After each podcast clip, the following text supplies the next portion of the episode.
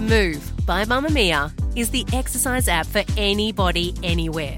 And in case you missed it, we dropped a brand new stretching collection that can be used to improve mobility and bookend your favourite sweat sessions. Mamamia subscribers get unlimited access to Move, and we drop new workouts every single week. If you're on the hunt for movement that makes you feel good, head to move.mamamia.com.au and use the code MOVE10 to get $10 off a yearly subscription. You're listening to a Mamamia podcast. Mamamia acknowledges the traditional owners of the lands we record this podcast on, the Gadigal people of the Eora Nation, as well as the Wonnarua and the Gamilaroi people. We pay our respects to their elders, past and present, and extend that respect to all Aboriginal and Torres Strait Islander cultures. Hi there. From Mamamia, I'm Emma Gillespie filling in for Claire Murphy. Welcome to the Quicky Junior, getting your family up to speed weekly. Today, we're going to look into why it feels impossible not to fight with our brothers and sisters. And we'll be chatting to the head coach of the incredible CommBank Paramatildas. But first, we're finding out why TikTok is making it harder for some singers to release their new songs. Heard of Halsey? She's an American singer who's had hits like this.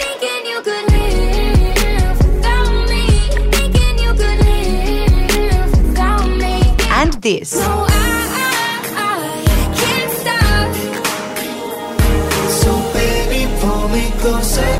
She's just released a new song called So Good. It sounds like this.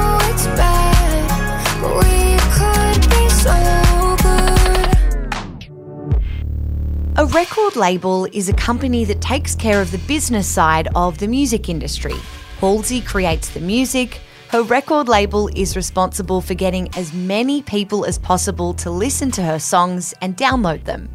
Halsey's record label is Capitol Records, and they control how and when her songs get released. Even though Halsey's previous records had sold over 165 million copies, Capitol Records told her they weren't going to release her new song, So Good, until she'd made a TikTok video with the song in it that went viral. So, Halsey went ahead and made a TikTok video in which she complained to her followers about the record label not wanting to release her song. So now we know how record labels try to use their power to push their performers around, and how much TikTok is being used as a new way to sell music. Chelsea McLaughlin is an entertainment reporter at Mamamia. She's going to break it down for us. So in May, Halsey shared a video on TikTok featuring pretty tinny music in the background and some screen on text, claiming that their label, Capitol Music, was not allowing them to release a song they wanted to release as soon as possible. So she said, I've been in this industry for eight years and I've sold over 165 million records. And my record label is saying that I can't release it unless they can fake a viral moment on TikTok. She went on to say everything is marketing and they are doing this to basically every artist these days. So, maybe ironically, this video ended up going super viral itself, essentially creating the viral moment that Halsey's label had wanted. So, what does it mean for a song to go viral on TikTok? And why do record labels care about a musician's social media? I guess there are a couple of different ways or reasons that a song could go viral. So maybe it could be for a dance trend, like Lizzo's new song, About Damn Time, or maybe because there's a particular lyric or a transition that works well for skits or, you know, showing off camera roll photos, that kind of thing. But it's important for labels because ultimately it's a pretty low effort, high reward marketing strategy. So if a song takes off on TikTok, it can reach really wide audiences in a really short space of time. So it can pop up on your For You page, for example. And because TikTok makes it really easy to make videos with existing sounds, like you know that's kind of the whole point. If you like a song, you can make a video and then that video is linked to all the other videos that also use that sound. So it's just really good marketing. It reaches more people than a billboard and it's probably a lot cheaper than a billboard. And then you can see the direct impact of the virality on charts and streaming, which obviously then earns musicians and labels money. Lucy Smith is a presenter on Triple J, a radio station aimed at young Australians. Lucy says Halsey isn't the only musician whose record label wants them to go viral on TikTok. And it means that if you want to be a successful musician, you also have to be a success at creating a following on social media. The response that I saw from a lot of local Australian talent was ultimately that being an artist is not synonymous with being a content creator. And if that is potentially the expectation, monetize it? You know, where's the team? Where's the resources around that? Where is your viral social media expert that is going to give I guess, lessons on this and provide feedback and provide tutoring in a way about how they can make these moments happen, particularly online. You know, you don't know what's going to pop off. It could be the most simplistic video, it could be something that really did have a big team and resources behind it. You simply can't pick what is going to go viral on that app. Some people think the whole thing was a publicity stunt. But more musicians have come forward to say that their labels have treated them the same way. And they don't like it either. It looks like Halsey has started an important conversation about how music is released and added a new verse to the age old chorus of the best musicians. It isn't about how many likes you get on social media, it's all about the music. That's why it's always best to just be your true self and make the creative projects or things that you like and make you happy.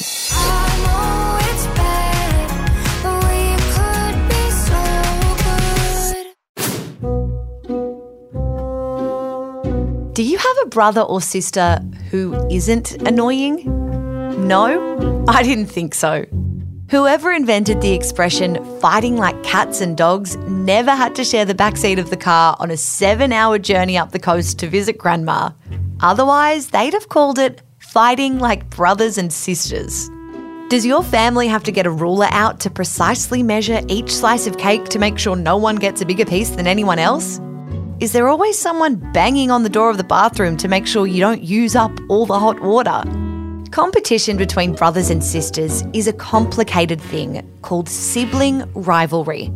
And it happens in all families. To help us understand a little bit more about sibling rivalry, we're going to talk to psychologist Elisabeth Shaw, the head of Relationships Australia New South Wales, an organisation that helps families when they get into arguments. She knows a lot about why we sometimes get annoyed with other members of our families. Elisabeth, we all know how it starts. A second child is born into a world that a first child has ruled for however long, and suddenly they have to share with their sibling. So, is it normal to feel annoyed when you suddenly have a new brother or sister? Or can you think about it in a different way? A lot of it does depend on how the family greets the second child and how it's set up for success. And so the anticipation for a young child can be set around this is something to look forward to. This is something that's going to be, you know, good for the family. All of those messages are really helpful. But of course, in a tiny mind, there also needs to be room for actually, maybe this isn't going to be all fantastic because little kids often experience you're going to have a brother or sister and this is going to be a friend for you, only to find that this is a very boring little thing that doesn't play, seems to sap a lot of attention from the family. And little kids also are really affirmed for being sweet to a baby. But I think we need to leave room that sometimes that child may not feel sweet towards the baby and that that's okay too. Can sibling rivalry teach us anything? Is it ever a good thing? Hugely, it can, because it is the first relationship where we learn to manage complex feelings that appear to be in contradiction.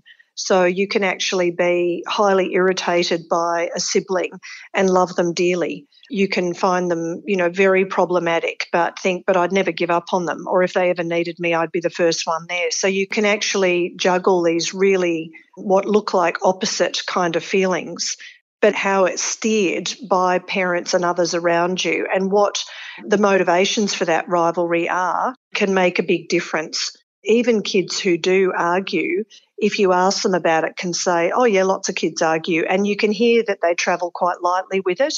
That's quite different to feeling like your siblings really out to undermine you, where there is maybe covert bullying where you really do feel highly mistreated. If you are struggling to see eye to eye with your brother or sister at the moment, Elisabeth has some advice that might help you feel better. I think, first of all, really look at the effect that it has on you and to realise that you actually have some options. So often we're very drawn to the problem of other people. So, you know, if only my big brother didn't do that, or if only my sister got her act together. And the trouble is, as soon as we think that the other person has to change, we can feel more helpless and disempowered because we never get to be different until they change. Whereas if you work on, okay, my siblings tend to do this or that, and they always do this or that, every event they do this or that, how am I going to respond differently? What are the ways in which I could laugh it off? I could walk away, or maybe I could say, Oh, look, I know you always do that, but I'd really like a go this time. So occasionally, actually speaking up about it in a positive way can also make everybody think, oh, yeah, you know, we do always fight about this and can join you in the task of doing it differently.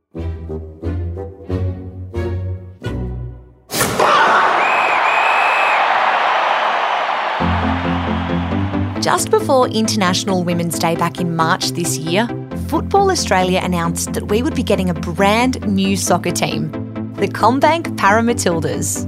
Until then, there'd been no national football team for Australian women with cerebral palsy, acquired brain injury, or symptoms of stroke. The Paramatildas have quickly proven themselves after they reached the grand final in this year's inaugural Cerebral Palsy Women's World Cup in Spain. The 10 Aussie women chosen for the team only found out that they'd be playing together in March, but by May they were headed off to Spain to the World Cup despite never having played a competitive match together. They'd go on to play five games in only seven days. Then on May 18, they became the first ever senior Australian football team to win a silver medal at a World Cup, pushing the game against the US into extra time before conceding defeat 4 2. The CommBank Paramatildas were 1 0 up in the first ever IFCPF World Cup final. A shot from nowhere. That's on a line. The Paramatildas. They've equalised with another long shot. Cheering them on from the sidelines was Kelly Stirton, the proud head coach of the CommBank Paramatildas. The team is super important not only Australia but the world in general in, in terms of football because it gives girls and ladies pathways to a dream that they might want to have achieved when they're at such a small age. The athletes that we have inspire that younger generation, even that older generation, to try something and to succeed at something that they've always wanted to do. So, how does this kind of football work on the field in terms of what spectators can expect from a Paramatildas match? How is it different to the other football that fans might have seen? Yeah, so it's a five-a-side based competition. So very much like indoor soccer or futsal. You have five players on the field, one in goals, four on the pitch. And they're actually unclassified. So we're bound by classifications in CP football. So our classifications are pretty easy. It's FT1, FT2, and FT3 you must have one FT1 on the field at all times. So they're the ones that probably don't have as much movement in their body. And then you've got FT2, you can have as many of them on the pitch as you want. You have to have only at least one FT3 on the pitch. So you don't have to have an FT3, but if you do have an FT3, it only can be one. So those classifications sort of ensure that there are multiple abilities on the pitch at all times. Is that correct? Yeah, correct. Yeah, it just requires that even playing field across the sport. So you're giving everyone the opportunity to play. So if you've got limited movement, you still have that opportunity to play as well. How does your job coaching the Paramatildas differ to other gigs that you've had before? What is it that you love about coaching this team? I think you get a, lot more joy out of coaching all ability squads um, just because they haven't been given the opportunity before. So they want to go out there and they want to show you the best. They want to prove themselves to the rest of the world that, you know, no matter if I have a disability or not, I can still compete at the highest level. And that's the message that we try to send to everyone is that, you know, no matter who you are or if you have a disability, if you don't have a disability, there is always a goal that you can achieve. Kelly says the Paramatildas only had six days to prepare for the World Cup. They didn't know what to expect. So it was pretty special that they beat the Netherlands 12 0 on game one before making it all the way to the final. We didn't know what the other teams would look like. We knew USA would be a powerhouse, as they are in football in general, but the other teams we were very unsure. We were pretty happy with a, a, second place in our first ever World Cup. It brings tears to my eyes every time I think about it, and the success that these girls have given to Australian football is something special as well. Second in the World Cup. I mean, what's next for these trailblazers, and how can people listening, Aussies interested in sport, interested in the all ability space, how can we get behind them?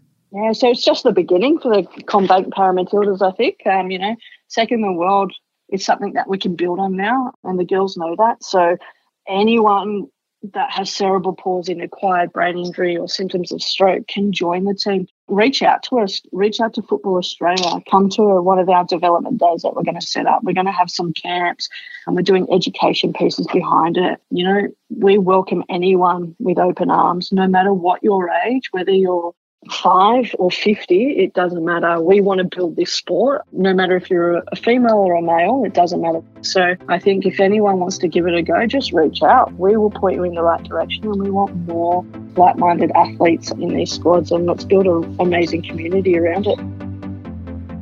Thanks for hanging out with us for another edition of the Quicky Junior. And a big thanks to Liam for giving us some amazing feedback on our first ever show last week. Hi, my name is Liam. I'm 8 years old and I live in Sydney. I really like listening to the Quicky Junior because it's really fun and I liked hearing about Sam Kerr and the Queen. If I could rate it, it would be four and a half stars. Keep up the good work. If you want to let us know what you think, you can shoot us through a voice memo to the quicky at mamamia.com.au like Liam's mum Teresa did. Or you can rate and review us in your favourite podcast app. That's the Quicky Junior for today. This episode was produced by myself, Emma Gillespie, Claire Murphy, and our executive producer, Siobhan Moran McFarlane, with audio production by Tom Lyon and scripting assistance by Peter Green. Catch you next week.